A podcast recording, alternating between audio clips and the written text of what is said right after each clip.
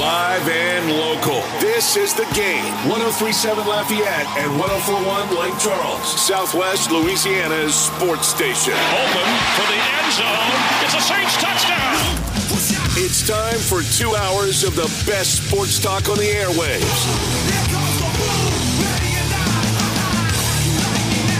Here's your host, the blonde bomber, Jordy Hultberg.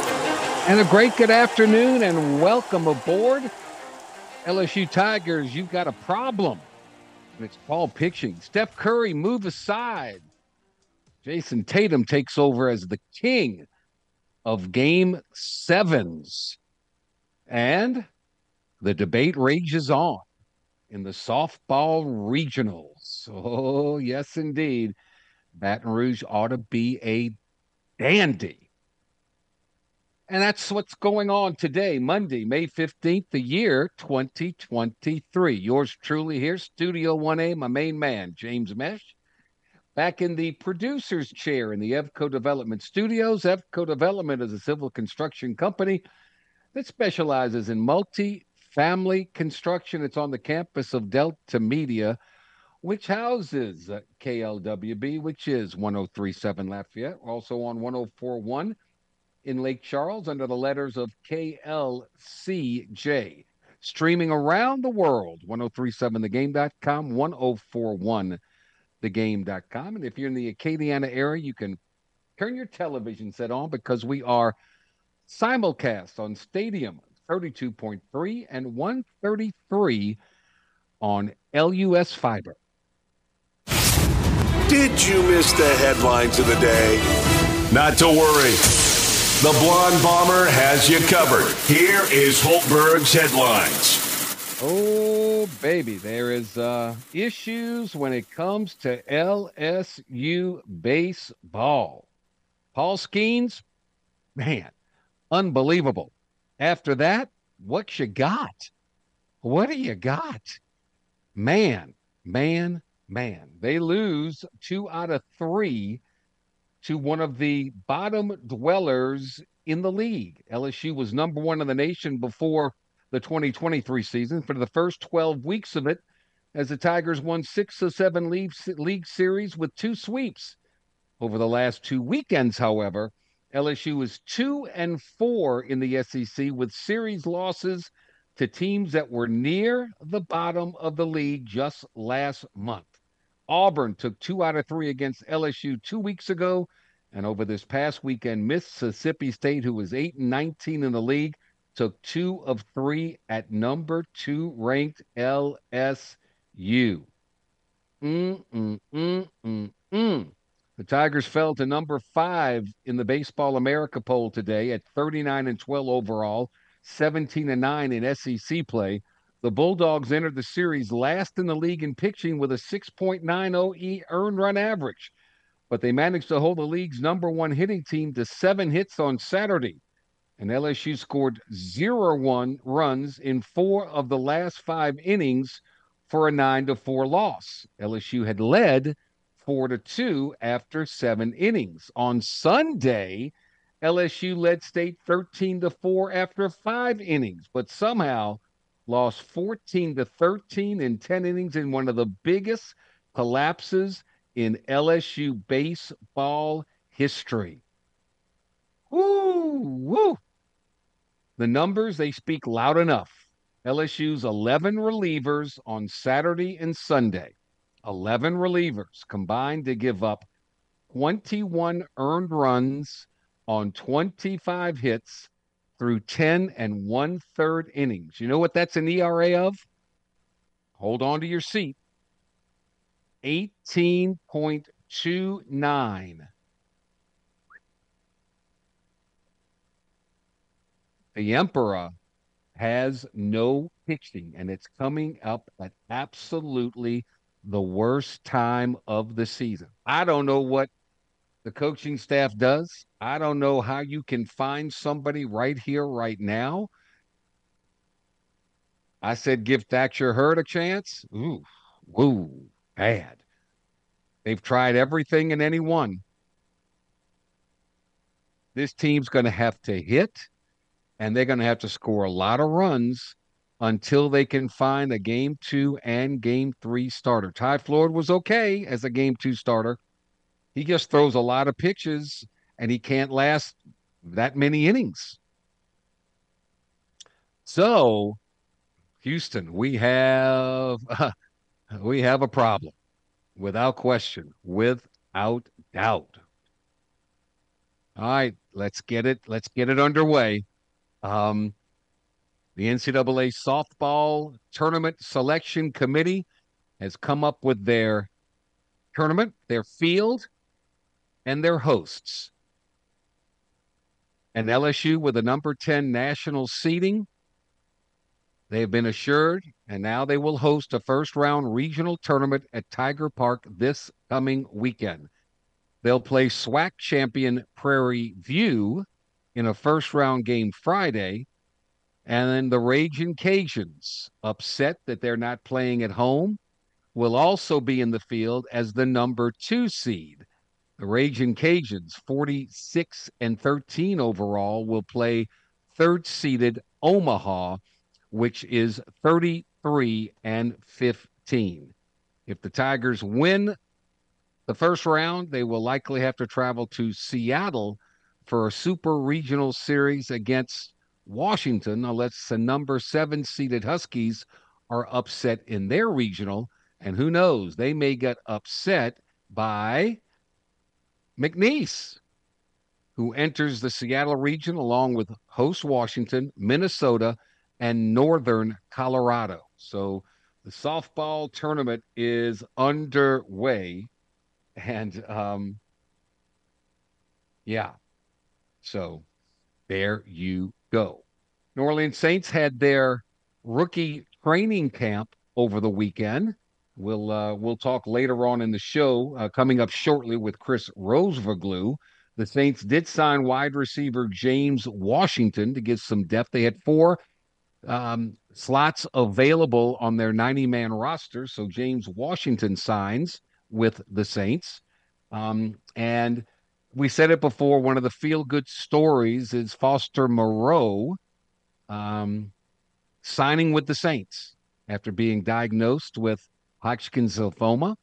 Seems to be on the on the mend and doing well. Here's head coach Dennis Allen talking about the former Jesuit Blue Jay, LSU Tiger, now New Orleans Saint. Well, look, we we uh, only had him here for you know a couple of days. I like the addition, like the person, like the player. He's got some versatility. He can play both in line and in a move position. Uh, he's smart. He's tough. You know, he's a lot of the characteristics that we look for in in, uh, in Saints players. So uh, I think he'll be a good addition. I like the fact that you know Derek has some familiarity with him.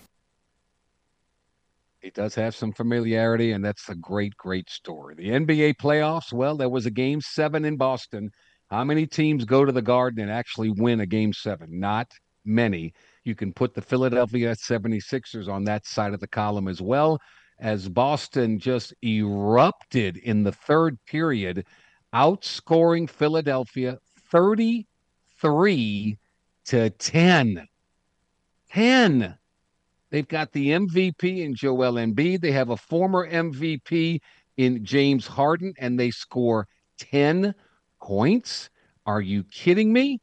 Uh, move over Steph Curry. Steph had a 50 point game seven uh, game earlier in these playoffs. Now, Jayson Tatum, in 42 minutes, Tatum scored 51 points to go along with 13 rebounds and five assists. Jaylen Brown had 25 points and six rebounds. Malcolm Brogdon had 12, all three in double figures. Al Horford did an outstanding job defensively, came up with 10 rebounds, and the Boston Celtics survive and advance into the Eastern Conference Finals, where they'll take on for the third time in four years the Miami Heat.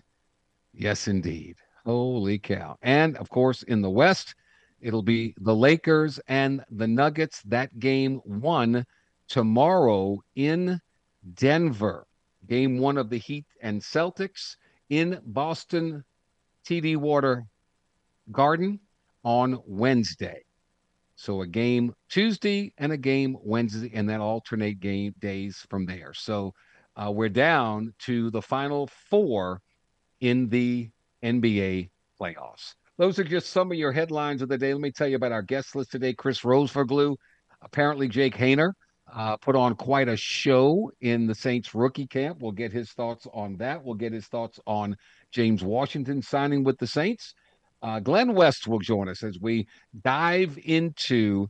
Look, we've given them all the benefit of the doubt. They've got a tremendous, tremendous lineup, and they've got the greatest picture maybe in LSU baseball history. But after that, throw it in the bag, and who knows what you get. And at the worst possible time of the year, this LSU baseball team is going in the wrong direction. We'll talk to Glenn West about that. Ali Cassell in hour number two on the NBA playoffs. Blake Ruffino will recap LSU's recruiting weekend. Uh, Logan Diggs, the running back, was in town. We'll see how that visit went and a whole bunch of other things as well. So, congratulations to LSU, the Raging Cajuns, and McNeese, their softball programs. Not bad when you got three in your own state in the field. Yeah, that's pretty darn good. All right. Uh, we'll take our first time out of the day.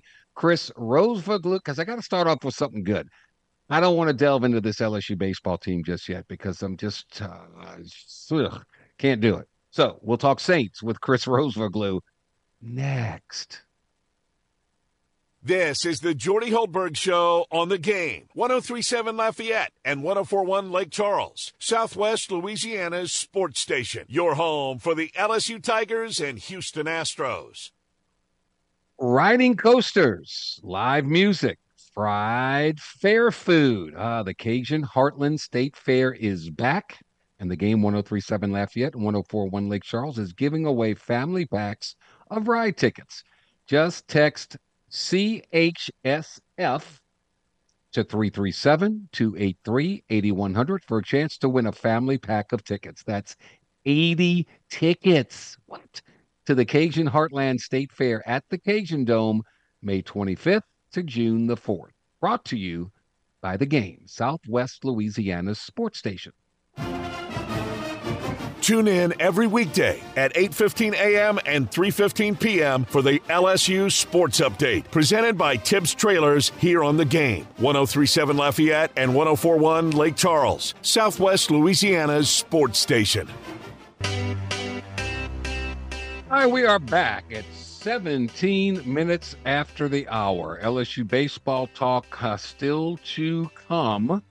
And uh, that, that'll be interesting. But I wanted to start off on a on a good front. And um, we'll talk about the New Orleans Saints. They had a little rookie mini camp. They um, they announced a uh, uh, a signing of a wide receiver. So let's get right to it with our buddy Chris Rosvoglou, our secret uh, agent to the Saints, and he's kind enough to join us. Chris, good afternoon, sir. Good afternoon, Jory. Thank you for having me. Absolutely. Um, okay, so James Washington, tell me about this guy. Yeah, former second round pick out of Oklahoma State. Uh, I, I don't want to say necessarily a speedster in terms of the 40 speed that's just blazing, but his specialty is going to be getting down the field. In 2019, he had about 17 yards per reception. It was about 40 catches for 700 plus receiving yards. I think that with him, you're taking a chance on a guy that has a lot of talent. There's a little concern about the injury. He signed with Dallas last year, has a foot injury, holds him out all the way to December. And at that point, you kind of thought he'd be the number three to Gallup and CeeDee Lamb, but that foot injury really just kind of hurt him to, to really get it going. So you're taking a bet on talent here, and I'd imagine you'll kind of see him battle it out with guys like Tre'Quan Smith, guys like Bryan Edwards. So taking a chance on a talented player, adding another weapon to the receiving room. Overall, there, there really is no way to look at this and not be excited about it. Uh, and I love that the Saints are still being aggressive at this stage in the offseason. Yeah, his signing brings the roster to 87 players, so the Saints still have at least three open spots to continue adding without having to cut players to make the room. Now, he's the third player the Saints have added to their revamped receiver room this offseason. You got Chris Olave, Michael Thomas, Rashid Shaheed, Tre'Quan Smith, as well as new additions Bryan Edwards and A.T. Perry. So why why do you think James Washington? Why do you think they brought in another receiver if um, if if maybe they believe that what they had was good, maybe maybe they don't believe that. Maybe they're looking for help along the way. I think it's two things. I think one part is you kind of try to hedge your bet, right? I think when you you bring in a guy like James Washington, you know you, you're expecting guys like Olave, guys like Rashid Shaheed to take those next steps, and I actually think those two players very well will take those next two steps. What we saw last year, we all hoped to see Michael Thomas back. We saw Jarvis Landry, and we saw week one he played great, and we kind of thought, man, what could this wide receiver trio be? And then all of a sudden, it just turned into one guy. It turned into a solo act because unfortunately injuries affected Michael Thomas. They affected Jarvis Landry. So I think for New Orleans, what they're doing, you add enough talent here that you can withstand an injury or two. And there's also room to push guys around in, in the sense that I think Tre'Quan Smith, you want to see a fire lit under him. And I think bringing in a guy like James Washington, bringing in a guy like Bryan Edwards, that will do that. And you want to attack the downfield portion of the offense. And I think with Derek Carr, he wants to push the ball downfield. James Washington's a perfect fit in that regard. So I love that. And and we talked about A.T. Perry about a week or two ago and how yep. much we yep. love the potential and he might be a steal as as good as he could be, he's also got to prove it. And what better way than to go up against a former second round pick in James Washington? And if you could beat him out, that's going to say a lot about what this kid might be, not just this season, but maybe for the future. Very good. I agree. Um, talent. Add, keep adding it and see what you got. Uh, Chris Rosvoglou with us. The Saints held their rookie mini camp this weekend. Seven draft picks, 13 undrafted rookies, four veterans and 24 tryout players um, in a little light, non-padded practice. So, what did we, what did we see? What did we hear? What did we learn from these guys um, as they try to make their way into the professional league of football? Yeah, I think the you know immediate observations just from looking was you know Bryan Bresee just being just a huge defensive lineman, and, and there's not much for defensive linemen to do at rookie minicamp in terms of flash their skill set, but you see him out there, and he just seems like a mammoth amongst men, and, and that's just exciting to see what New Orleans can do with him. But in terms of guys that really stood out in their limited portions of workouts, I think the two you're looking at is Jake Haener from Fresno State. I thought the rookie quarterback looked very precise with his throws. His footwork was phenomenal. He just looked really comfortable. And, and I know people are going to say, well, there's no defense. You're just throwing an open guy. I totally understand that. I just think yeah. for New Orleans, he's already further along than, let's say, a guy like Ian Book that they took two years ago, and it felt like it was a process getting him going. So I think there's excitement there. Jordan Howard, uh, Howden, the, the Minnesota safety, they used him at deep safety, used him in the slot during workouts. I thought he flashed a lot of skills. And I think a player like him, you know that he has the physical intangibles. Now it's about finding a role for him, more so special teams early. But I'm excited to see what they do with him in training camp and maybe even preseason because the fact that they showed him in the slot, they used him at deep safety in those workouts, although brief, I think there's something there with him. So those are kind of the guys that stood out. Chris Rosvoglou with us. Heaven forbid, um, do you believe that Jake Haener could potentially, if given the opportunity, give Jameis Winston a run for his money as the backup? I, I'll say this. I, I think it would be tough because, you know, I think Jameis Winston, the backup uh, quarterback category, he's got to be in echelon of it. I mean, this is a guy with starter potential, obviously a great arm. But the fact that he looks so poised already leads you kind of to believe if he continues to do that, what's to say New Orleans doesn't wait around in training camp and if a quarterback goes down, starts shopping Jameis Winston because, you know, we've seen it before. Think about, you know, years way back where a guy like Sam Bradford got dealt uh, admittedly for too much. It was a first round pick at the time when he got shipped to Minnesota because Teddy Bridgewater went down. But quarterbacks get hurt all the time, and I think for New Orleans, uh, if he's even as so much making it worth a thought about that QB two battle, then you might think about maybe shopping a guy like Jameis if someone goes down and getting something back for him. But I still right now anticipate Jameis to be the guy in that QB two spot. But I am definitely intrigued by by how comfortable Jake Haener looks already. He seems like a guy that's kind of going into year two in terms of how he just he's so mature. He answers everything correctly. Uh, so we'll see what happens. But I still think it's Winston right now by a good margin. It's Chris Rosvoglou. I'm looking at pictures. I didn't go, obviously, but uh, Bresee and Foskey, man, they they look like athletes. Bresee doesn't have any baby fat or any. He looks like a full grown man. They look like New Orleans Saints defenders to me. Absolutely, without a doubt, and that was one of the main takeaways for sure. And I think for Foskey, it's not just that he also looks the part. I mean, he's sitting there in the locker room talking about how eager he is to get to work with Cam Jordan and getting after the quarterback. And you know, I think for Saints fans, the last couple of years, uh, you know, the talent was there with Peyton Turner, and it still is there, and the talent was absolutely there with Marcus Davenport. I think Saints fans wanted to hear a little bit more fire, a little bit more edge from their defensive end. Foskey seems like he just can't wait for them to put on full pads and get to work. I mean, there's so much to like about this kid, and to your point, the Saints are not going to go away from their MO. They want big defensive linemen. They're going to impose their will. And if these two can get on the field early, I think they're going to make a big impact. So we'll see what happens. But you can't look at their size and their strength and not be impressed. Andre Miller, how close do you think he's going to be ready to go when uh, training camp begins? So he said he'll be 100%, and I think that's the good thing to hear right there. He was running at rookie minicamp in terms of just being with the trainer, getting himself loose. Uh, didn't participate in the drills, obviously, but the fact that he said he will be 100%, the Saints haven't said anything differently from that. I think that's a great sign for this kid, and you know he was already looking at the playbook with the coaching staff over the weekend, so I, I think that there should be no concerns about him. I would imagine once July, late July rolls around for training camp, he's going to be ready to go, hit the ground running, and then it's off from there. You get excited about what he can do in the preseason and things of that nature. So uh, everything seems to be trending in the right direction for him. And what's the latest on Michael Thomas? I know that um, Dennis Allen gave a little brief offering. What what what did you sense from it? Yeah, I think you know when you hear it and and you hear that a player is getting hardware removed from their foot. I mean, the first thing you think is that's yeah. got to be incredibly painful. And is that a good or a bad thing? Well, that's actually a good thing for Michael Thomas. You want to get that out, let it be a little loose, have no restrictions. Now he's not going to be there yet, and I think that Michael Thomas. I wouldn't be, you know, completely surprised if training camp begins in the in July and he's not a full go for the first week.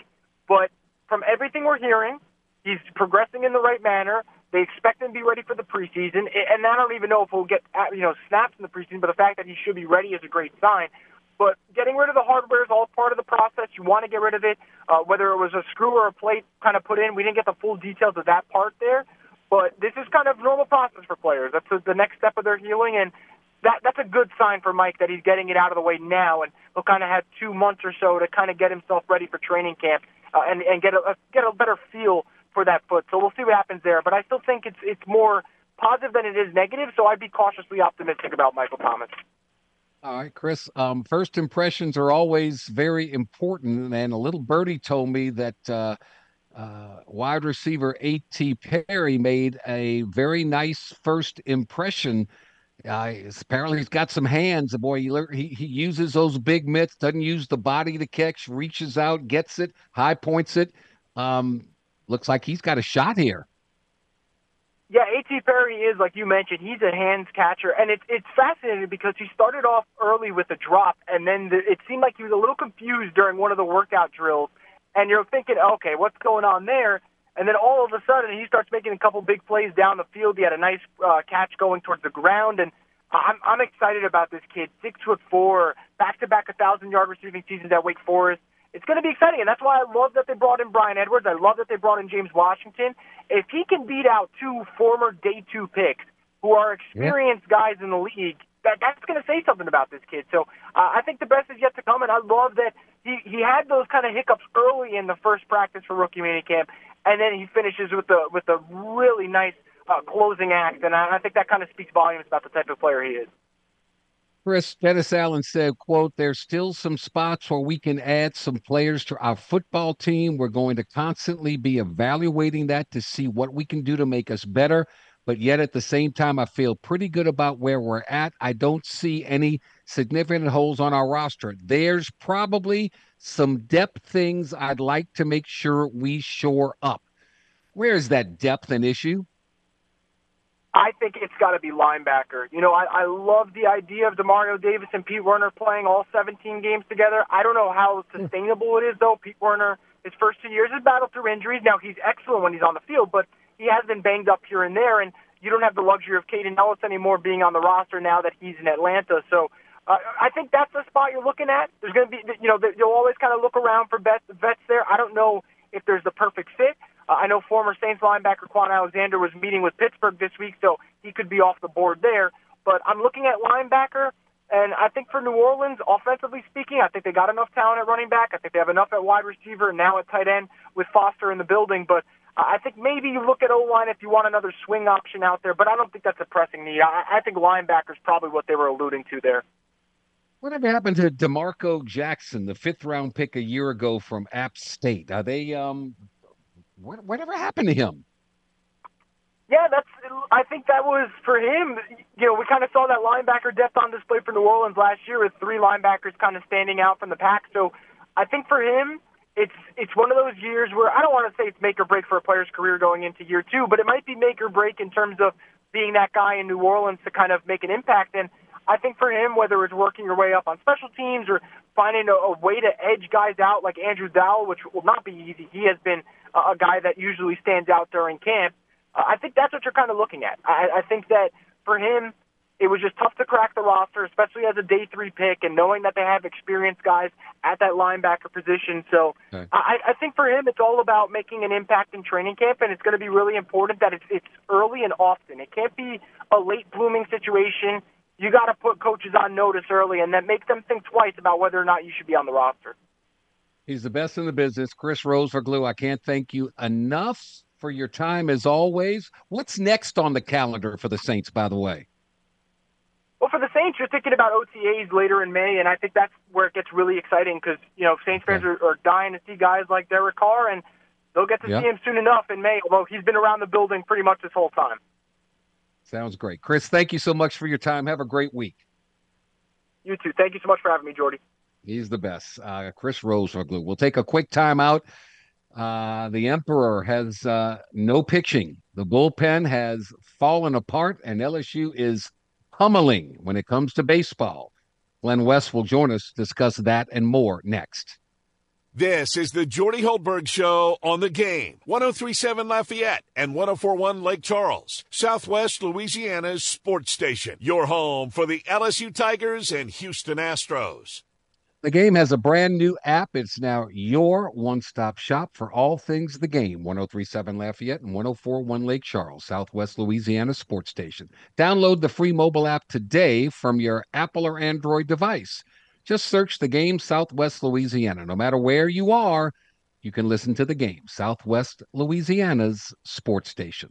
This is the Jordy Hultberg Show, live from the Evco Development Studios in Upper Lafayette on the game 1037 Lafayette, 1041 Lake Charles, Southwest Louisiana's sports station. We're back 36 minutes after the hour. Let's delve into some LSU baseball as they have their final midweek game of the regular season tomorrow at 6:30 p.m. Central Time at uh, against McNeese from Alex Box Stadium. Glenn West, go to four seven sports kind enough to join us glenn. How you doing my friend?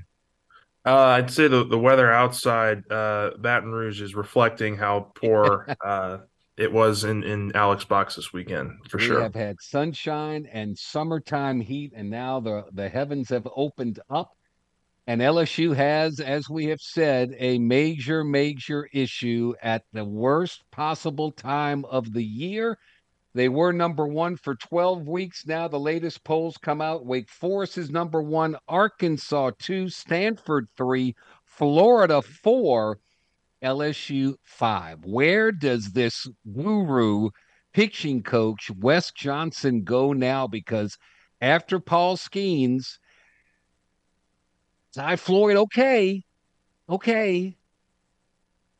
And then what?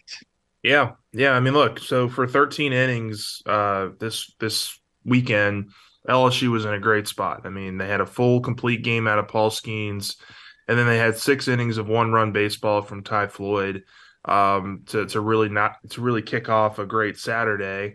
Um, and then every single pitcher they brought out out of the bullpen just did not execute. Um, mm-hmm. I mean, it was not uh, a good outing for Thatcher Hurd uh, on on Saturday, um, and then on Sunday they went through eight different pitchers, I believe, out of the bullpen. uh, five over a two inning stretch where really nobody could get an out. Um, it was really, really bad um, in terms of just what you were hoping to see just did not transpire on the field. Uh, because I mean, look, Skenes and and Floyd really set LSU up uh, to have a good uh, a good way to use their bullpen this weekend. Uh, they had a great plan from what we've heard. Uh, the guys just didn't throw strikes. They didn't throw strikes, and they didn't uh, they didn't execute some of the pitches that they needed to. And give credit to Mississippi State. They they came back with uh, in a fury on Saturday. They put up, I believe, eight runs over the final three innings on Saturday, yeah. Uh, and then they put up 14 runs uh, in the final. I would say uh, four or five innings on on on Sunday to really uh, to to really win the series, and that was the difference. Glenn, you're up 13 to 4 at home yep. on Sunday after five. 13 yep. to 4. And you blow that? Yeah, that's, 10 unanswered. Uh, that's that is um mm, I don't know. So t- I'm on the couch. Tell help me. What do you what do they do? Yeah, it's a good question. We tried to get an answer out of Jay Johnson on that yesterday. Um, you know, there's there's there's really nothing that they can do at this point other than to um, just continue to develop, continue to reevaluate. I mean, you have what you have at this point. I mean, you're not gonna have some miraculous late season addition that just comes in and, and really just changes your life because you know you you just kind of are where you are at this point with this staff, and I think the the best approach that you can have is if you're LSU. Um, is to fully lean into this offense and, and really hope that those guys can carry you through uh, into a deep run. Um, this is not a great position that LSU has put themselves in uh, down the stretch here. The last two weekends has certainly not been good uh, on the mound, but you know you still have a week here to, to potentially maybe get some guys or get a couple of guys uh, a little bit more comfortable pitching in the right situations, but uh, it's it's a, it's a major concern, and it's going to be something that if LSU season does end before Omaha, I would put a lot of money on the fact that it's just not able to close games with its bullpen, and as that yeah. as the primary reason why. They've tried everybody. Um, they tried Christian yeah. Little. Now they tried Javen Coleman. Um, Coleman went two and two thirds, gave up one run, didn't give up hit. He walked three, struck out five. I know they got to bring him along gently. He had 50 pitches in two and two thirds innings, so that's a lot of throwing there in two and two thirds. But I, I just don't know. I'm yeah. sure they're sitting in their offices and they're game planning and trying to figure this thing out. But you're you're losing to the bottom feeders, right? You're losing to yeah. Auburn, you're losing to Mississippi State. Now you got Georgia on the road, and they're at the bottom as well. This this is precarious. I, I, I really have no answer. I have no clue. Yeah, and, look, Georgia's a team that's been very up and down uh, uh, of recent weeks. I think they've beaten Tennessee in a series, but they've also lost to uh, Kentucky. They've lost to a couple other teams. Um, but they, you know, look, LSU's just got to, I think, figure out uh, just situationally what they can do with some of these guys out of the bullpen. You know, I, I you know, Coleman was a, a, really good example of this in the fact that they threw him two and two thirds innings, but his velocity really dropped off in the second inning on Sunday. Um, and you could just tell that he wasn't going to be able to get you into deep into a game. And that's to be expected because he's a guy that's coming off Tommy John surgery. Um, what what you didn't expect is the the freshman Gavin Guidry to to struggle like he did. Yeah. Uh, uh, Nate Ackenhausen, uh, uh Christian Little, uh, Thatcher Hurd. Uh, these are guys that you brought in from the transfer portal this year that you really thought were going to be significant pieces to your season. Um, they just haven't really panned out the way that you'd hope they had. And you know, I know that a lot of people don't like to bring up the injury bug and the the, the guys who aren't there, but I would love to see where this team is at with a healthy Grant Taylor, uh, with a healthy Jaden Noot, um, uh, and certainly Garrett Edwards and Chase Shores. You got to see a little bit of this season uh, early on in the year, and they delivered really, really uh, fantastic performances before they got hurt. But uh, it's just it's just kind of where LSU's at right now. I think they have a lot of guys that maybe they weren't expecting to have these major major roles on the staff this year, and then guys who have underperformed when they got here. God, man, you got Dugas hitting 310, Morgan 316, Crews 445, White 396, Travinski 436. You got you got all the bats in the world, but that on Saturday when they got some good pitching, they couldn't they couldn't get the proper hitting. Here here's my belief. I'm telling y'all gonna think I'm crazy because LSU should never say we're going to succumb a game. But I would start Skenes on Friday. I'd put Ty Floyd on Sunday. Just give me something, and hopefully you win Saturday by piecemeal and everything you can. But I guarantee you, Floyd's going to be better than any third pitcher that any other team throws out there. That's what I would do. Yeah, and look, teams are are starting to use a similar strategy against LSU. Yeah, uh, because you've got Skenes on Friday. It seems yes. teams are just kind of punting that game anyway and throwing their ace on Saturday. Um, maybe that's something LSU considers if they see the the lineup card come out. Um, maybe maybe they throw Skenes on a Saturday, or and then, then they shift guys around and and make it a bullpen game on Friday. I honestly don't know the answer to what they're going to be able to do because quite literally nobody came in out of the bullpen and showed you that right. they are a guy that could be relied on um, in in a in a really high stressful moment. And I think that was one of the points that Jay Johnson made after the game was what we asked him is, you know, we we we if guys are, you know, feeling the fatigue at this late in the season, that's something we can't control. If guys just aren't up to to pitching in those environments, that's something we can't control. Um, what we can control is the situation that they're going into during the game, uh, the pitch, the pitches that they feel comfortable with, um, and and they have it's on them to execute. I mean, they they've had a whole season now, a whole off season where you know they've had with with Wes Johnson, the new pitching coach. Uh, and they just they haven't executed the way that they needed to uh, uh in these game situations and in these high leverage uh, moments. Um, and it's going to be, I'm telling you, it's going to be the reason why they don't make it to Omaha if, if that happens. It's it's going to be on the bullpen pitching. On Sunday, any questionable moves um, that uh, Jake Johnson made as far as maybe taking somebody out and pinch hitting for somebody else? I mean, mm. yeah, I mean, he he explained it to us after the game, and without getting too technical, they felt like that bottom of the ninth situation there where they got the leadoff walk uh, was going to be their best opportunity to win the game because they were so low on pitching. And so what they wanted to do initially was to bring in Ben Nippolt, who was their best bunter, um, and, and, essentially move the base runner to second to get yourself in scoring position with one out. Sets up Trey Morgan, Dylan Crews, and Tommy yeah. White. Um, but as the at bats were going on during that inning, um, they they saw all the balls that were being thrown, um, and I think that the plan switched mid mid at bat, and they wanted Nippolt to to to get to draw a walk instead of lay down the bunt, and they got themselves into a really favorable three one count. Um, he, he he swings at one, and then he actually lays down a, a nice bunt on a full count. But they wanted to get the walk there, I think, and so then you get Trey Morgan up there, who was you know stellar at the plate, did a really nice job for throughout the entire weekend. Really yeah. gets under a ball a little bit too much. It goes far, but just you know kind of runs out of steam. And it allows Mississippi State essentially to intentionally walk Dylan Crews and, and Tommy White and you know the rest there is Milazzo wasn't able to punch it in. But yeah, that's it was just kind of the thought process there, and it was something that just backfired. But yeah.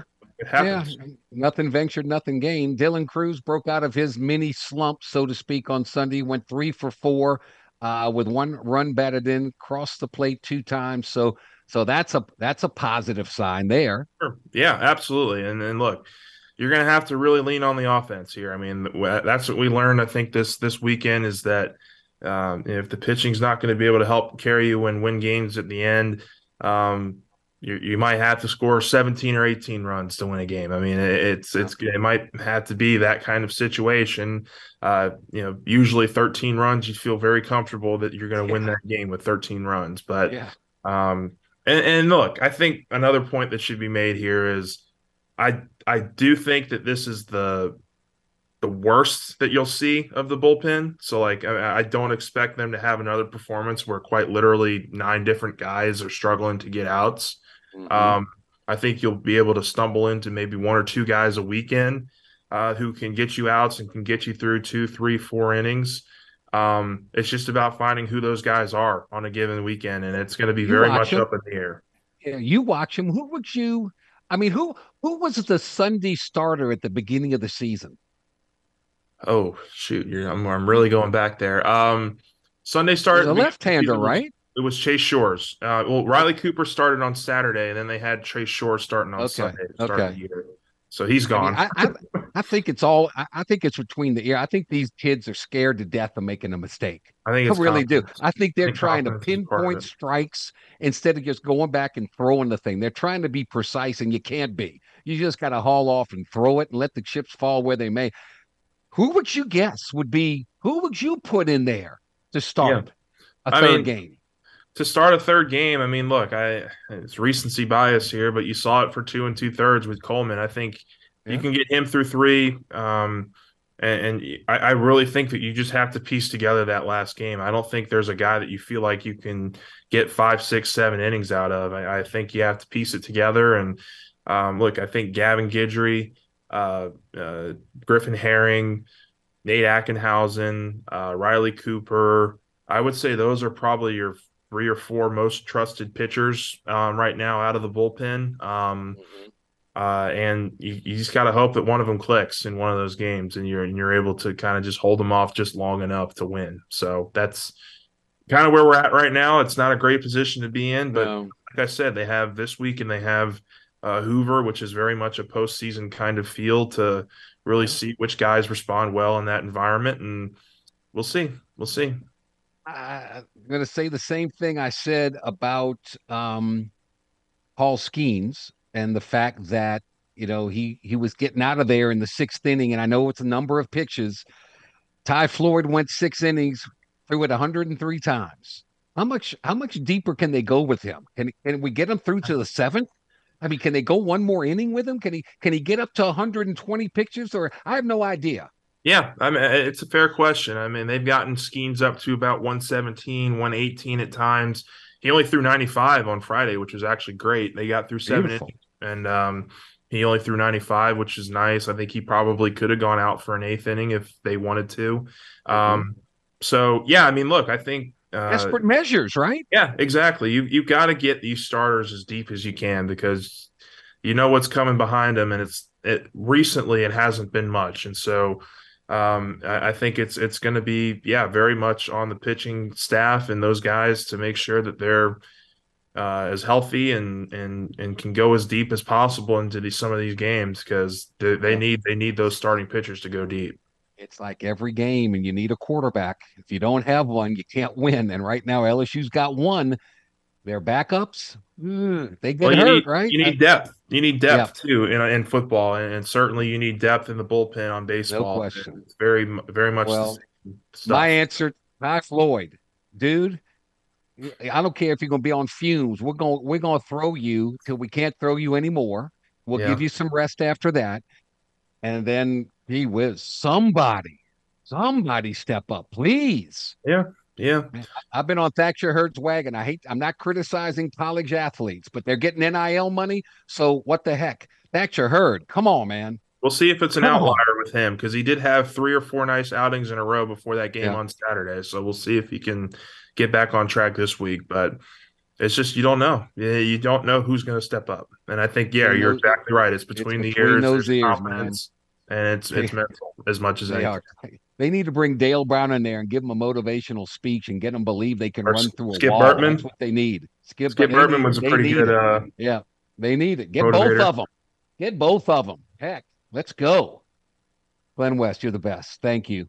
I, right. I'm off the couch now, man. I still All don't right. have an answer, but I'm off the couch. I know. I don't have one either, so we'll, be sitting on it together, I guess. But Buddy, take care. We'll talk to you after. We'll see what happens against Georgia. Thank you as Yep. always. thanks. All right, well- Thank you. We'll take a quick time out. We'll come back. We'll wrap up our number one next. This is the Jordy Hultberg Show on the game. 1037 Lafayette and 1041 Lake Charles, Southwest Louisiana's sports station. Your home for the LSU Tigers and Houston Astros.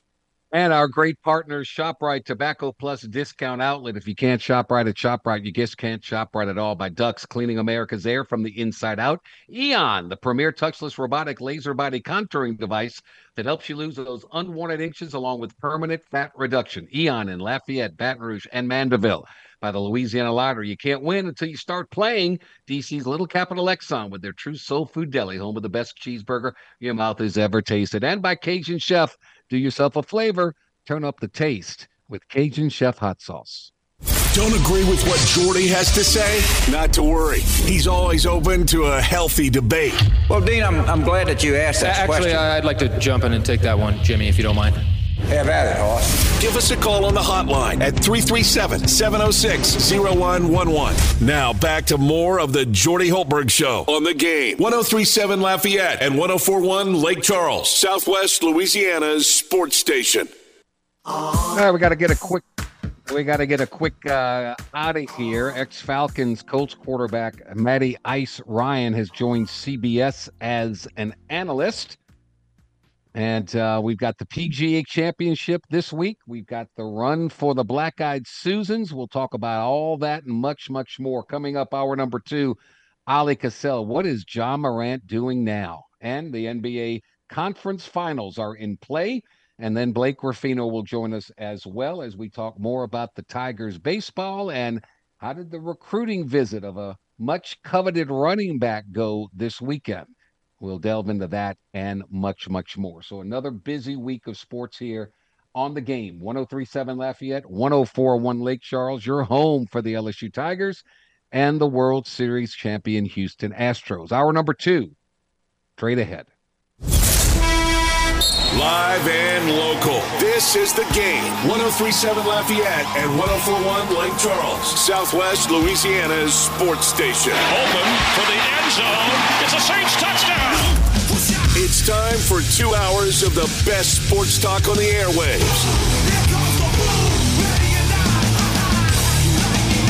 Here's your host, the blonde bomber, Jordy Hultberg. Hour number two of two, and away we go on this Monday, May 15th, the year 2023. I would like to wish each and every mother out there a hope you had a absolutely outstanding Mother's Day, Mother's Day weekend. Every day should be Mother's Day. Thank you to all the mothers for all you do. I miss mine so much. Think of her every day. I know she's looking down at me, and I hope she's proud of me. Uh, love you, Mama Holtz. Um, and uh, yeah, so hope you took care of your moms um, because that's the thing to do. LSU baseball couldn't take care of things. They lost two out of three. Their bullpen, we we waxed uh, gloriously about it in hour number one. We'll touch on it a little bit later here in hour number two as well. Uh, a team that with with so many expectations and so they looked impenetrable at one point in time 12 straight weeks as the number one team in the country and now losing back-to-back weekend series against some of the lesser lesser talented teams in the league now they have their final regular season home game tomorrow against mcneese and then they go on the road to wrap up the regular season in the sec at georgia before it's hoover time and the sec baseball tournament Hey, they've they've got a great picture. They got the best picture in baseball. Then after that, Ty Floyd's been good. I think Ty Floyd needs to needs to suck it up, and they need to keep him in the game. They need to get him up up in his pitch count. I mean, 103. Okay, dude, weather's hot. Just keep on keeping on. Got to get him through seven innings. Got to. The bullpen is too sporadic and erratic, and just all between the ears. I've seen it too many times. I've I've been around sports my entire life. Now these players are micromanaging. They are trying to throw strikes so badly. They're they're aiming rather than throwing. You got to trust yourself. The coaching staff has to do a, a, a better job of showing these players they've got belief in them. Just rear back and throw it. Don't try and be perfect. Don't try and hit a spot. That's when you invariably will will be awry and you'll start walking and walking and walking. It's just, it's all between their ears, I believe. All of a sudden, these kids haven't forgotten how to pitch. It's all between their ears. So we'll see. Um, I don't know how you feel about LSU and their softball regional. They've got um, the Raging Cajuns back in it again. Um, and whether you like it or not, that's just the way it's going to be. Whether you believe that the Raging Cajuns uh, deserve to host. Okay, that's fine, but it is what it is. LSU, the Raging Cajuns, Omaha, and Prairie View in the Baton Rouge Regional. Um, softball is uh, in the SEC. It's, it's, downright ridiculous. Um, they've got 12 SEC teams cracked the field of 64. 12 in the SEC. That's uh that's pretty amazing, right? And of those 12, five will host as the number one seeds Tennessee, fourth ranked, LSU, 10th ranked, Alabama, fifth ranked, Arkansas, 11th ranked, Georgia, 14th ranked. Mississippi State was the only SEC team that did not crack the field. Of course, Vanderbilt does not have a softball program. So the regionals are set to start on Friday, May 19th. They'll run through Sunday, May 21st. The Super Regionals are scheduled to be Thursday, May 25th through Sunday, May 28th. And the Women's College World Series starts on June the 1st and finishes on June the 9th. So good luck to LSU. Good luck to the Raging Cajuns. Good luck to McNeese. They're heading to the great Northwest to Seattle to be in the Washington Regional. And uh, quite an accomplishment for them as that field looks like Washington, McNeese, Minnesota, and Northern Colorado. Step aside, Steph Curry, because Jayson Tatum is now the all time highest scorer in game seven elimination playoff basketball. Tatum had 51 yesterday as the Boston Celtics at home disposed of the Philadelphia 76ers, outscoring them by a ridiculous, ridiculous 33 to 10 in the third period. 33 to 10. I don't know how that happens. I don't know how to explain that other than Jayson Tatum went off and um, the Celtics survive and advance yet again. 112 to 88. 33 to 10 in the third period. That landslide, that snowball started going down the hill.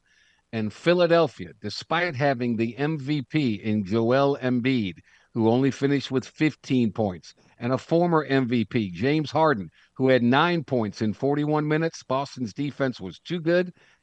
And when it wasn't too good, the Sixers weren't making shots, and Jayson Tatum went off with 51 to go along with 13 rebounds and five assists. So the final four is set. The Eastern Conference, the, the Western Conference finals get underway tomorrow. Los Angeles Lakers at the Denver Nuggets. And with the Nuggets having home court advantage in that series and game one in the Eastern Conference final with the Celtics with home court, it opens up in Boston on Wednesday. All right, let's talk about what we've got. I want to get to Ali Kosel real quick. We'll talk more about these NBA playoffs. Blake Ruffino will join us. I'm sure we will rant and pontificate about this LSU baseball team. I've got a theory. I've got a I've got an idea. I'll see if he likes it. Probably won't, but I'm sticking with it. Um, and we'll go from there. So let's take our first break of hour number two, NBA hoops with uh, Ali Kosel next. This is the Jordy Hultberg Show on the game. 1037 Lafayette and 1041 Lake Charles, Southwest Louisiana's sports station. Your home for the LSU Tigers and Houston Astros. Are you tired of your boring man cave? Well, the game 1037 Lafayette and 1041 Lake Charles wants to hook you up with the ultimate man cave makeover built by Lafayette Marble and Granite. Sign up today in the clubhouse at 1037thegame.com or 1041thegame.com for a chance to win a new recliner from Bordelon's Furniture, a flat screen TV from AVI, and more. It's the ultimate man cave makeover powered by Lafayette Marble and Granite and the game, Southwest Louisiana Sports Station. Every day is a Chamber of Commerce kind of day when you're listening to the Jordy Hultberg Show. This is the game 1037 Lafayette and 1041 Lake Charles. Your home for the LSU Tigers and Houston Astros in Southwest Louisiana. All right, let's talk some hoops with my main man, the editor in chief of At the Bird Writes, covering the New Orleans Pelicans, loves the NBA, my good friend Ali Kosel. Ali, good afternoon, my friend. How are you? I'm doing well, Jordy. Sun is shining, the rain has stopped. So yeah, rain has stopped here. Ali, we got you on Zoom, man. It's awesome. It's awesome. Um, all right, let I, where do we begin? I know tomorrow do we have the rabbit's foot out? Do we crossing our fingers, crossing our toes? Because the NBA draft lottery will take place tomorrow. We'll find out where the Pels pick. I think they're at number 14 right now. I mean, come on, Ollie, what can we do? I don't know. I, I think you need to, to do exactly what you said. Find everything that you consider lucky in this world and carry it around all day because the Pelicans' odds are not good, Jordy. To get the number one pick, 0.5% chance. To climb in the top four, 2.4%. Now, I do want to mention something like this has happened in the past, and you know who did it? It was the Charlotte Hornets back in 1999. They jumped up from 13 to 3 to grab and draft Baron Davis. I'm sure you remember that. and they only had back then 1.83% chance of climbing inside the top three. So, hey, they that team had worse odds than the Pelicans got. So I remember the line from Dumb and Dumber where he goes, So you say there's a chance, right? So there you go, one in a million. So you say there's a chance. Um, were you surprised? I, I know there's scapegoats all, all over the place, and and we'll see what happens with some of these other teams. But the Phoenix Suns fired Monty Williams after four seasons. That's a scapegoat and a half there. Yeah, you have to be shocked. Look, what he's done in Phoenix is remarkable, right? That team since the 80s hadn't won really anything. Um, right. No sustained, right, winning. And the fact that you grabbed, you know, Kevin Durant, you've got that superstar in Devin Booker. And, you know, like I said, Monty had the respect of, of the, you know, a lot of the veterans in that locker room outside of those two. I am shocked. This screams to me that Matt Ishbia, the owner, is coming in. He just wants to basically put all of his guys in place. You know, I just don't understand when you give Monty you, you give him Kevin Durant, but you know what you took away? You took away his rotation. And so, yeah. how is he supposed to win in the playoffs?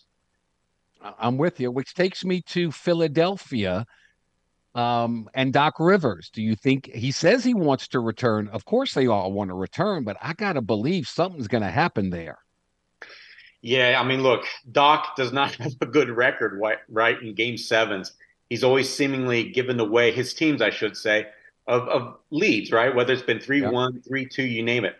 And, and you know what? That stigma has followed him ever since what? He won that championship in Boston 15 years ago. So if you're Philly, yeah, it's easy to put, you know, make him the scapegoat because look, he doesn't have that illustrious career of winning the big right. game. And you've got to kind of pin it on somebody. And I'll be honest with you, Jordy, I'm not sure if I would put it on Doc. You know, I'm not a fan of his. But I will say that James Harden just being a no-show for you know the majority of this series, and then Joel Embiid didn't look like the MVP. I don't, I don't know how you're supposed to win if your top two guys aren't legitimately, you know, as good as say Jayson Tatum and Jaylen Brown on the other end. Tied around back to the Pelicans. Um, it's being reported that Willie Green would love to have a coach sitting next to him that had head coaching experience. People keep talking about Monty. What uh, they they fired him. I mean, they fired him in New Orleans. Why would he? Why, I guess unless he just wanted a job, why would he go back there? So, what do you think about the about that uh, situation? I think the odds are incredibly low. Look, we know that Willie Green, Monty Williams have a good relationship, and that Monty's currently out of a job. But number one, I've got to believe that Monty's still able to get a head coaching job, and there's a couple available right now, right. so he's not going to limit himself. And number two, your point is absolutely valid. You know, Mickey Loomis was here firing Monty Williams, and he's still here, right? Yeah. And there's other people as well, and you've just got to think he has to have a little bit of a bad taste in his mouth still, right? Left over. Mm-hmm. So why would he join a staff to where he was rejected once by some people that are still in house? And number two, I'm not sure what his memories are, right? Because think about this. When he was here, Jordy, he still had his wife with him, right? So not yeah. only might it be hard on him, but maybe the kids yeah. that come back here, yeah, and, you know, maybe You're those right. type of memories. So I just don't like the fit. You know, I know Monty and Willie, like I said, great friends, but I don't see it outside of that.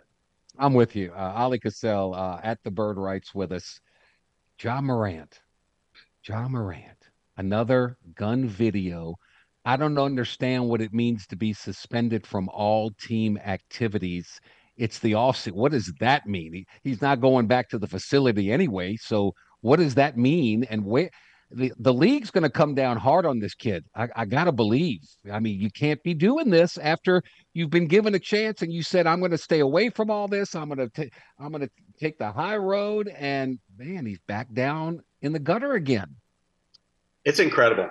It's just weeks after issuing an apology on air, right? He, yeah. he when Jalen Rose in an interview and basically said, I'm sorry, in as many words, you know, rejecting his actions, saying he will never do it again. And there he goes. And I just don't understand the mentality. So I'm with you in that the NBA, I'm thinking they're going to probably suspend him for at least a quarter of the season. I'm hearing it could go as high as half, right, a season. Mm-hmm. But look, if you're the Memphis Grizzlies, yeah, it sounds, you know, like you're doing something in terms of suspending from team activities, but boy, you got to take a lot more steps. And I'm really worried about, right, his future, Memphis Grizzlies' future, because he just signed that contract, 231 million. Yeah. He supposedly got his life set, right? His family, his friends taken care of. And he's choosing to do these unusually highly suspicious activities that we think might cost him, right? So, yeah, his future is very much cloudy. And like you said, Adam Silver, he's met with him once, issued him what, eight game suspension. You got to think this one's going to be so much higher. Who is he surrounding him with? Who's taking yeah. these pictures and who's posting it? I mean, come on, dude. You got to get smarter than this. So talented, but so young, so immature. And the people around you, my goodness gracious. Uh, Oleh Kosel with us. Um, I just read I read a stat, and it's, it's not how you start; it's how you finish. The Lakers at one point in time were two and ten, and now they're in the Western Finals. It just makes me want to regurgitate. I'm right there with you. I mean, look, they could have been one and eleven had the Pelicans taken care of that one game, right? Yeah, Dyson Daniels makes one and two free throws. Yeah, like I said, uh, 11. And maybe the Lakers aren't even here in this position. Yeah, I, I, don't know what to say other than, hey, they look like one of the best teams in the Western Conference in the playoffs. You know, LeBron yeah. looks like LeBron. Anthony Davis is healthy, and he's he's probably been the most dominant guy on the team, but they've got so many other pieces. You know, one night it's D'Angelo Russell winning you. Other times it's Lonnie Walker, what, pouring in 12, 15 points in a fourth yeah. quarter, right, against the Golden State Warriors. And they've got so many others. And look, Austin Reaves. Reaves has been great. Fantastic. Yeah, he's been great. Yeah, it's great when you have those kind of players and you can get, uh, uh, you know, a half a step of a look. Um, and that that kid can shoot. I mean, it's all you need. So, Denver, the number one seed. Uh, how much seed? What? What? Uh, nobody can stop Jokic. I don't care. Davis can't stop him. The question is, does Denver is Denver's depth better than the Lakers? They look kind of. I mean, they still got LeBron. I don't. You know, Denver doesn't have a LeBron. So where do you, where do you think this series goes? You know, I have even though Lakers have played well and they've taken what a couple of games in each series on on the away floor. I've got tough time seeing them win actually in Denver, right? We know how harsh those conditions are for players. Yeah. yeah. But also that crowd and that team, that Denver team itself plays so well at home. I mean, this this isn't the Warriors, right? This isn't the Grizzlies. This team was number one for a reason. And I think yeah. they showed it a lot in that Phoenix series. I know they dropped two to them, but overall, outside of those games three and four, Devin Booker went berserk, they dominated the series. So I think Denver's still my favorite. And I just think that Jokic is going to be the best player in the series. If he gets enough from Jamal Murray, uh, Aaron Gordon, Porter, then I think they'll win, right? I think the Lakers' depth is good. They're not, I don't want to say proven, but boy, when you're depending on Reaves, Lonnie Walker, guys like that, I don't know. I'd rather take Denver's depth and chemistry. They've been together for years. Love the Joker can bring you out. Davis is going to have to get away from the hoop. They got nobody else to protect the rim, and Denver's got a lot of players. At Porter and uh, you mentioned all of them. It, they're they're pretty darn good. Mm-hmm. Kentavious Pope, geesh. Yeah pretty good. Um, Oleh Kosel with us in the East. Jayson Tatum was just ridiculous. How does how does Boston outscore the MVP from this year and a former MVP 33 to 10 in the third? How does that happen? Well, we know Joel Embiid wasn't healthy, right? I don't think he looked the same as he did before he had that injury, right? So to close yeah. the regular season, I thought I'm he was moving you. a lot better. And you could just tell, right? In that game last night, or yesterday afternoon. he had his first couple of shots, and usually those are the type of mid-range jumpers he was sinking with regularity. So he wasn't even in rhythm, right? So I think, like I said, that injury knocked him couple of notches below that MVP right. level, right? And as for Tatum, boy, those last five quarters he's played, yeah, he looked like that MVP guy that we were saying he was in what the first two, three months Dude. of the season. See how important it is to have your star playing like a star? Yes. Yeah. Yes. 51 uh, surpassing Steph Curry's 50 from earlier uh, in these playoffs. They get to take on the Miami Heat. I don't know how Miami plays hard, they play smart. I don't know how they stay with Boston. I just don't. Well, I think I've been saying that in all their series. Look, I thought the Bucks were going to beat them 4-1. End up Miami won 4-1. I thought the Knicks were going to come out on top right in that last series for the Heat and and they still won 4-2. So even though I'm with you, I think Boston's got the best talent. Even though Joe Mazzulla is not using much of his bench, right? I right, still think the right. Heat are going to get at least a couple of these games just from sheer willpower, right? Yeah. Spoelstra's got magic. So does Jimmy yeah. Butler. Yeah. I'm come to one conclusion, Ollie. if wherever the Pelicans are, whatever their draft order is, wherever they land, if there's a Kentucky Wildcat still on the board, take them because they all become great pros. I, look at these look at these playoffs and how many Kentucky Wildcats are in there and flourishing. It's ridiculous. Yeah, there's there's one I think sitting at eleven or twelve on some mocks. Cason Wallace, right? A Take him. Freshman, right? Take him. Yeah, so I'm with you. There's some schools that always produce legitimate players, so that's not a bad uh, strategy, is it? Man, it's not. What do you think of this Wembanyama? Is he gonna? You know, they had that they had the kid that was drafted out of uh, Gonzaga who missed the whole year as the number one pick at Oklahoma City, and we're waiting to see what he's like. Big, tall, skinny, skinny guy. But this seven foot four kid, I don't know. I've never seen anything like this. Yeah, I don't think the world has. I mean, he's got a wingspan of eight feet. He can shoot three corners off of one leg like Dirk, right? And so with that length, he's got agility. He's not some heavy guy. You know, some people are saying he's basically what maybe Kareem could have become had he grown up in this generation, right? So where he would have maybe taken more to, hey, I got to handle the ball more, I got to yeah. shoot the ball more. So I see it. He could le- legitimately be easily what a top three, top five big man if he fulfills his potential. Yeah. Is that why Ime Udoka took the Houston job, thinking he would uh, get that kid and and start start his re, his uh, his career over again? Could be, but I'll tell you yeah. what, Ime Udoka is probably happy just to be a head coach again, right? With yes. all the stuff that happened in yes. Boston. Yeah. Yeah. JJ Redick interviewing for a coaching job. Uh, what do you think of his abilities to possibly be a coach one day? Quin Snyder, another Dookie. Uh, did I think Quin Snyder's a really good coach? Mm-hmm. I don't know. What do you think too. of JJ? Yeah, you know, Mike Krzyzewski's produced a lot of guys. I mean, there's Chris Quinn. There, there there's multiple guards that are just smart, intelligent. They either end up on benches or in front offices. So JJ Redick, we've heard him talk, right? He understands the game so well. I think he does a great job on ESPN broadcast, yeah, right? I agree. So yeah. I, I, think opposing GMs, I should say opposing, every GM out there is listening to him and saying, hey, this guy knows what he's talking about. So why not choose him, right? He's well spoken, smart, well liked, understands the league. I think he'd make for, you know, honestly, a pretty smart hire. I know Toronto's been interested in him, but get this. What if Philly, you know, Daryl Morey fires Doc Rivers, how much sense does JJ Redick make him feel? I think he makes a lot of sense because yeah. he and Embiid are good friends. He's played yeah. there. Yeah. Hmm. Interesting. So who's going to be the head coach sitting next to sitting next to Willie Green? What, what do you think that's going to be? I don't know who they're going to choose. I'll be honest with you. I'm still curious to see how the rest of this shakes out. But look, maybe it'll be somebody off of Monty's bench, right? If it's not Monty, um, yeah. you know, I don't know. Maybe with the Warriors, maybe they're going to have a couple of new replacements. So it's whatever shakes free from the tree that doesn't end up as a head coach, right? Because you look, what Detroit's still got to figure out their head coaching position. Um, who else? Toronto. There's several others, I think. Yeah, yeah. Um, man, I, I lost my train of thought. Other than the fact that, um, oh, so many, so many great players. I've never seen teams with more coaches than the NBA has. I mean, they got two rows of them. How many do they need to shag you know balls and pass it out to the players? I don't get it. You know what sticks out in my mind is when Willie Green first took the job here, everybody right ended up in Las Vegas. And that's where Willie coached as a head coach there. That's right. and he was surrounded by at least eight to maybe 15 assistants on two rows. So that stands out to me. I've been in a lot of summer leagues, and that's never happened before. So you're right. Yeah, it, it's amazing because look, there's what four or five uh, player development coaches, at least maybe oh. five or six assistants, and then then there's all sorts of other guys too.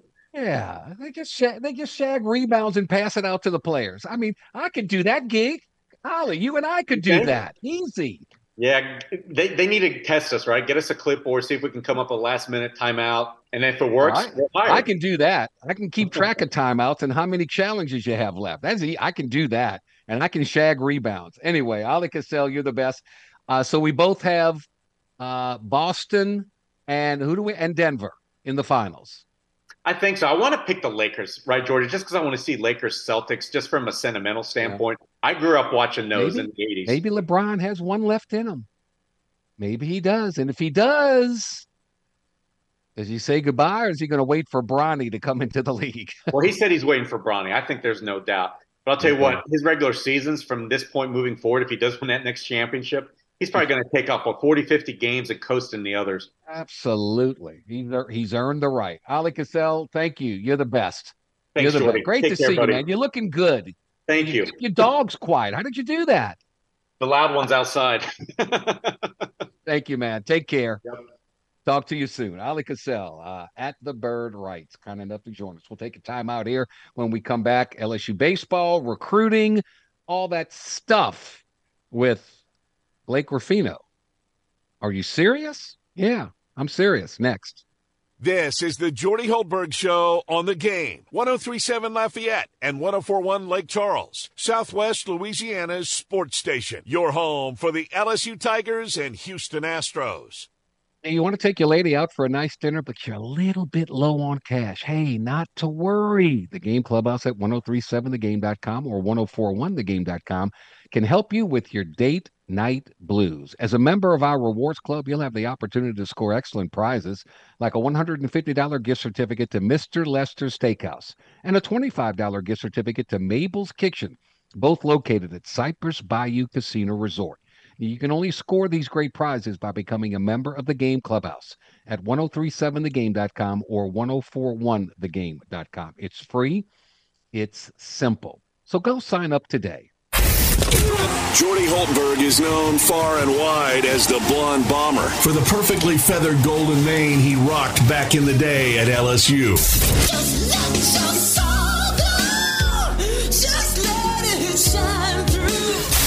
The hair may not be as golden or as long, but Jordy is still making a name for himself. Back to more of the Jordy Hultberg Show on the game. 1037 Lafayette and 1041 Lake Charles, Southwest Louisiana's sports station. A quick update before we get to our next guest. Uh, according to reports, first James Washington, wide receiver, signed with the Saints, and now um, XFL defensive tackle Jack Heflin has signed with the Saints, an undrafted rookie out of Iowa. Uh, he played one season with the Green Bay Packers last year with the New York Giants, appearing in five games. We'll see if he can make the Saints. We're thrilled to have our good uh, every Monday guest uh, from the Are You Serious podcast, Mr. Blake Ruffino. Blake, good afternoon, sir. Good afternoon, Jordy. What's going on? Oh, good. Before we get to the other stuff, how did the recruiting weekend go? What have you heard about um, Mr. Diggs and his visit, uh, the running back, his visit at LSU this weekend? Uh, well, he was the only visitor on campus. Now, there were some other offers. Nothing, I think, very significant at the current moment, but it could turn into that. But in reference to Logan Diggs, he, he had the uh, uh, full red carpet treatment, I guess is the yep. new word and verbiage that we hear these days in recruiting. Um, but I mean, Joe, uh, Jordan, we we shared a tweet of him on the visit that we got uh, exclusively, uh, and all the players offensively, current and new, a lot of them were retweeting at him, meaning Logan Diggs to come back home. So that that normally comes from you know the coaching staff trying to you know show love um, and wanting him right. to come back. And, and Jordy, what people forget is Logan Diggs has two years uh, to play for LSU or any school that he were to go to. Uh, so I, I think it was a really good weekend. I think that, you know, something that Brian Kelly has mentioned over the last couple of weeks is the the, the question mark around John Emery and Armoni Goodwin, who had a little bit of a setback in rehab. So Right, now right. you would you do need another probably veteran back because that's what Frank Wilson likes to do is rotate backs by committee. You did that with all with three main backs a season ago. So I, I think it went really well. You know, you talk to people around Logan Diggs and his mom, who has really been in his corner on this one. Uh, it seems like it, it's gone very well. So the the hopes is that Frank Wilson and Sherman Wilson were able to close it out this weekend. One thing that hasn't gone well, and we've got to get your thoughts on it. This LSU baseball team, um, Paul Skenes, spectacular. Ty Floyd did a tremendous job. He just didn't pitch deep enough, and then the bullpen, it's just god awful, god awful. LSU loses another series. Now they drop to number five in the national polls, behind two other SEC teams. So go ahead, big guy. It's your it's your um it's your call. You you just tell me what you're thinking about LSU baseball right here, right now. You can't win doing this in the postseason. Yep. Just Yep. there's just no way. So uh, either you get things fixed or um, you continue down that path out of the pen, and you just got to hope that you face teams and get really good matchups that you can absolutely smash. Uh, you gave up 24 runs, Shorty, in two days. It's not not. It's not even that it's not good. It's not even relatively good. And everybody Awful. that are making the arguments, which are not wrong, about the injuries, so is everybody else. Yep. So Yep. Arkansas has lost lost three guys, three rotational pieces in their bullpen. They're leading the West. UC Auburn, they literally lost a weekend series to the worst team in the Southland Conference, my alma mater, and Southeastern. And then when they got some dudes, some freshmen to step up, they are red hot. So I don't really think that there's any excuses. I, I don't, there are a couple of things that Jay decided to do this weekend that I have no idea remotely, Jordan, what he was doing. Uh, it was really the first time I questioned Jay, to be honest with you, uh, in his tenure at LSU, which I think is a good thing, you know. Uh, but letting Ben Nippolt um, pitch hit and bunt for Gavin Dugas when twice this year you've been down and Gavin Dugas hit a home run to, to either give you the lead against Texas or and or give you the lead against South Carolina. So I just don't understand some of these moves, and I understand that you, your bullpen is thin, but Jordy, you're going to have to run a, a, a out there, and if he gets rocked, he gets rocked. I would rather the Christian Little experiment of him just getting absolutely hit. I don't really mind that. At least he didn't walk everybody. There was an adjustment made. But the problem with that is, is when you bring him in and you're and you're up eight runs, it, it's unacceptable. It, it, it, it literally is unacceptable. So Here- I don't really want to hear excuses when Arkansas leads your div- leads your leads your division, and they've had injuries too. It's not an excuse. LSU's 11 relievers on Saturday and Sunday. This is gaudy. Combined to give up 21 earned runs on 25 hits through 10 and one third innings. That's an ERA of 18.29. So, um, we we know what Skenes does. Right, no question about that. I thought uh, Ty Floyd was terrific, but he can only get six innings. I, I know he threw 103 pitches, but I'm telling Ty Floyd, dude, we got to get you through seven innings. I don't care if you throw 115 pitches. We're going we're going we're to run you till you're out of gas and then we'll give you rest. But we can't rely on this bullpen, so he's got to do it. And those two have been pretty darn good. After that, my goodness, I was all Oh man, give the ball to Thatcher Hurd. Tell him you're the man. You're going to be the guy. Golly, sakes alive! I'm, I mean, come on. Can't even get an out. Can't get an out. Gives up five runs, five earned runs. Um, so where do you go? What do you do? Who do you give the ball to on a Sunday?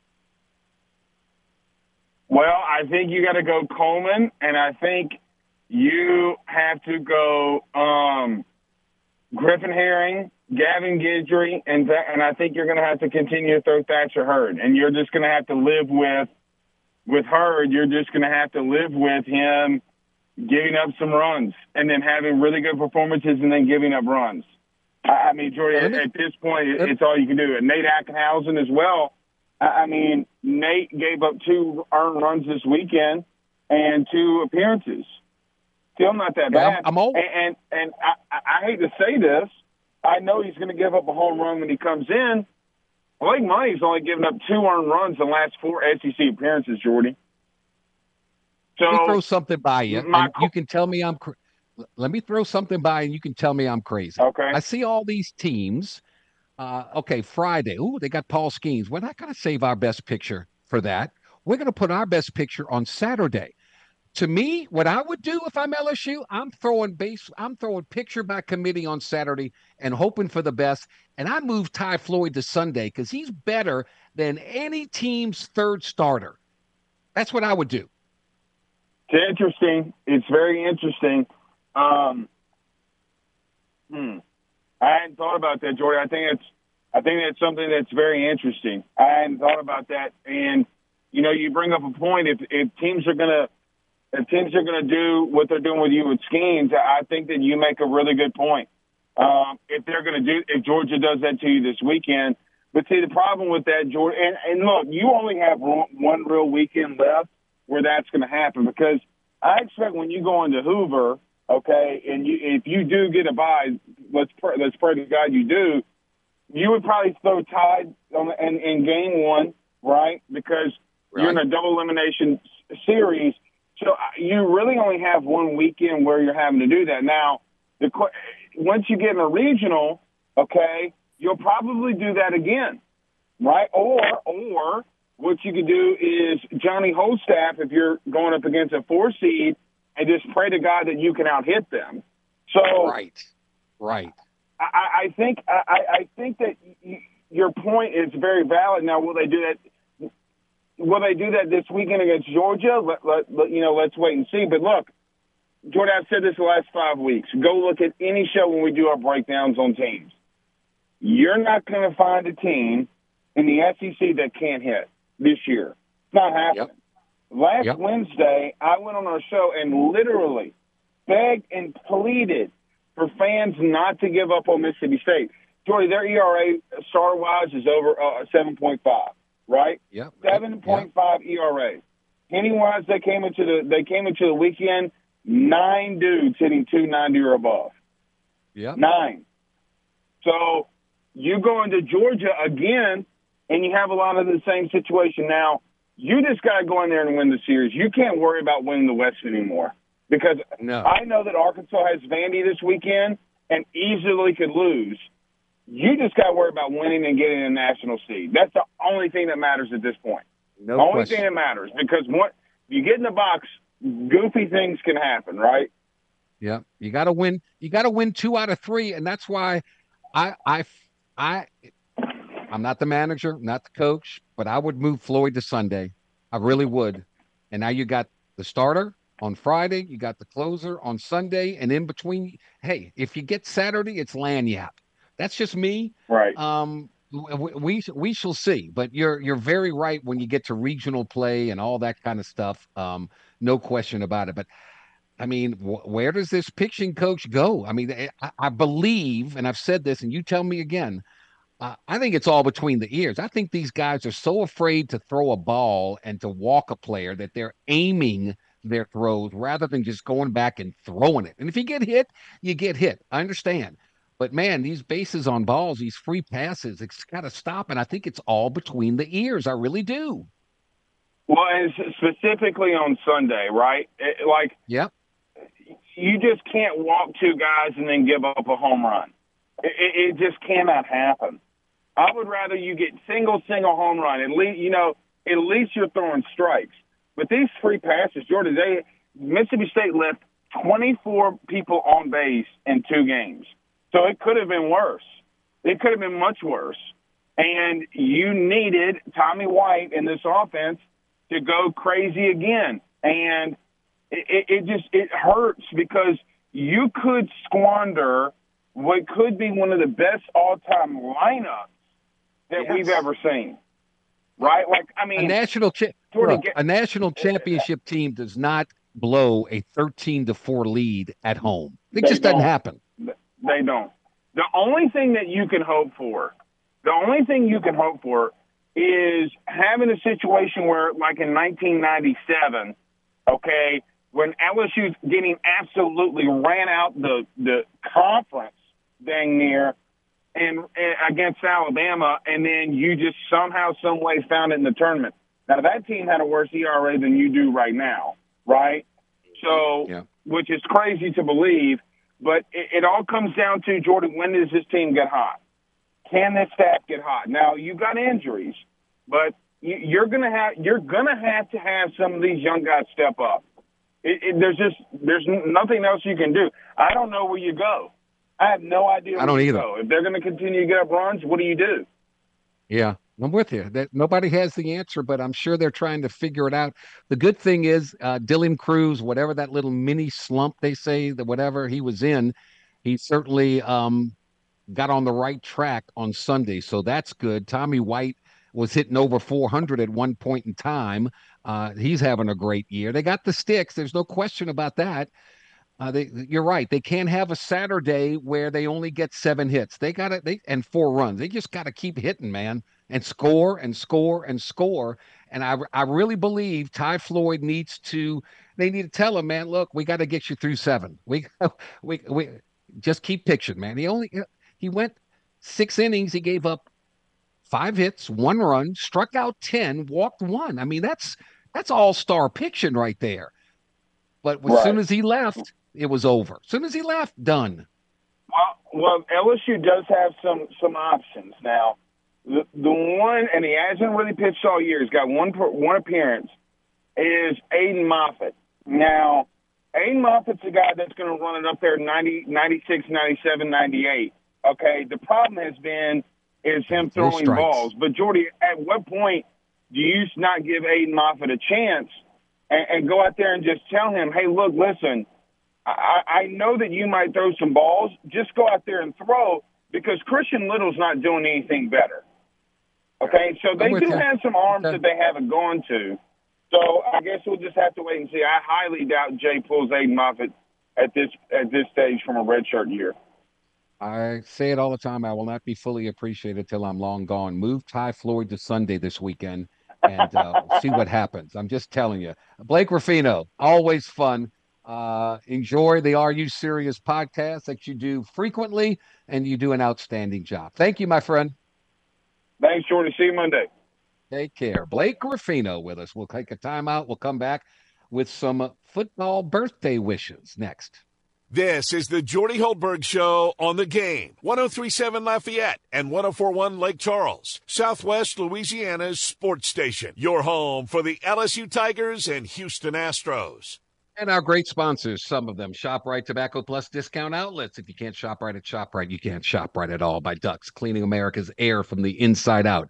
Eon, the premier touchless robotic laser body contouring device that helps you lose those unwanted inches and permanent fat reduction. Beach season right around the corner. Come on, let's go. Eon of Lafayette, Baton Rouge, and Mandeville. By the Louisiana Lottery, you can't win until you start playing. And when you play, you're going to win and by DC's Little Capital Exxon with their true soul food deli, home of the best cheeseburger your mouth has ever tasted, and Cajun Chef. Oh, share, do yourself a flavor. Turn up the taste with Cajun Chef hot sauce. Here's three pieces of advice to live by. Never play cards with a guy whose last name is a state. Don't spit into the wind. And always listen to the Jordy Hultberg Show on the game. 1037 Lafayette and 1041 Lake Charles, Southwest Louisiana's sports station. All right, we're back. Finishing touches on this Monday, May 15th edition. We tried to solve all the LSU baseball problems, but in reality, you just got to go play. Somebody's got to step up. Plain and simple.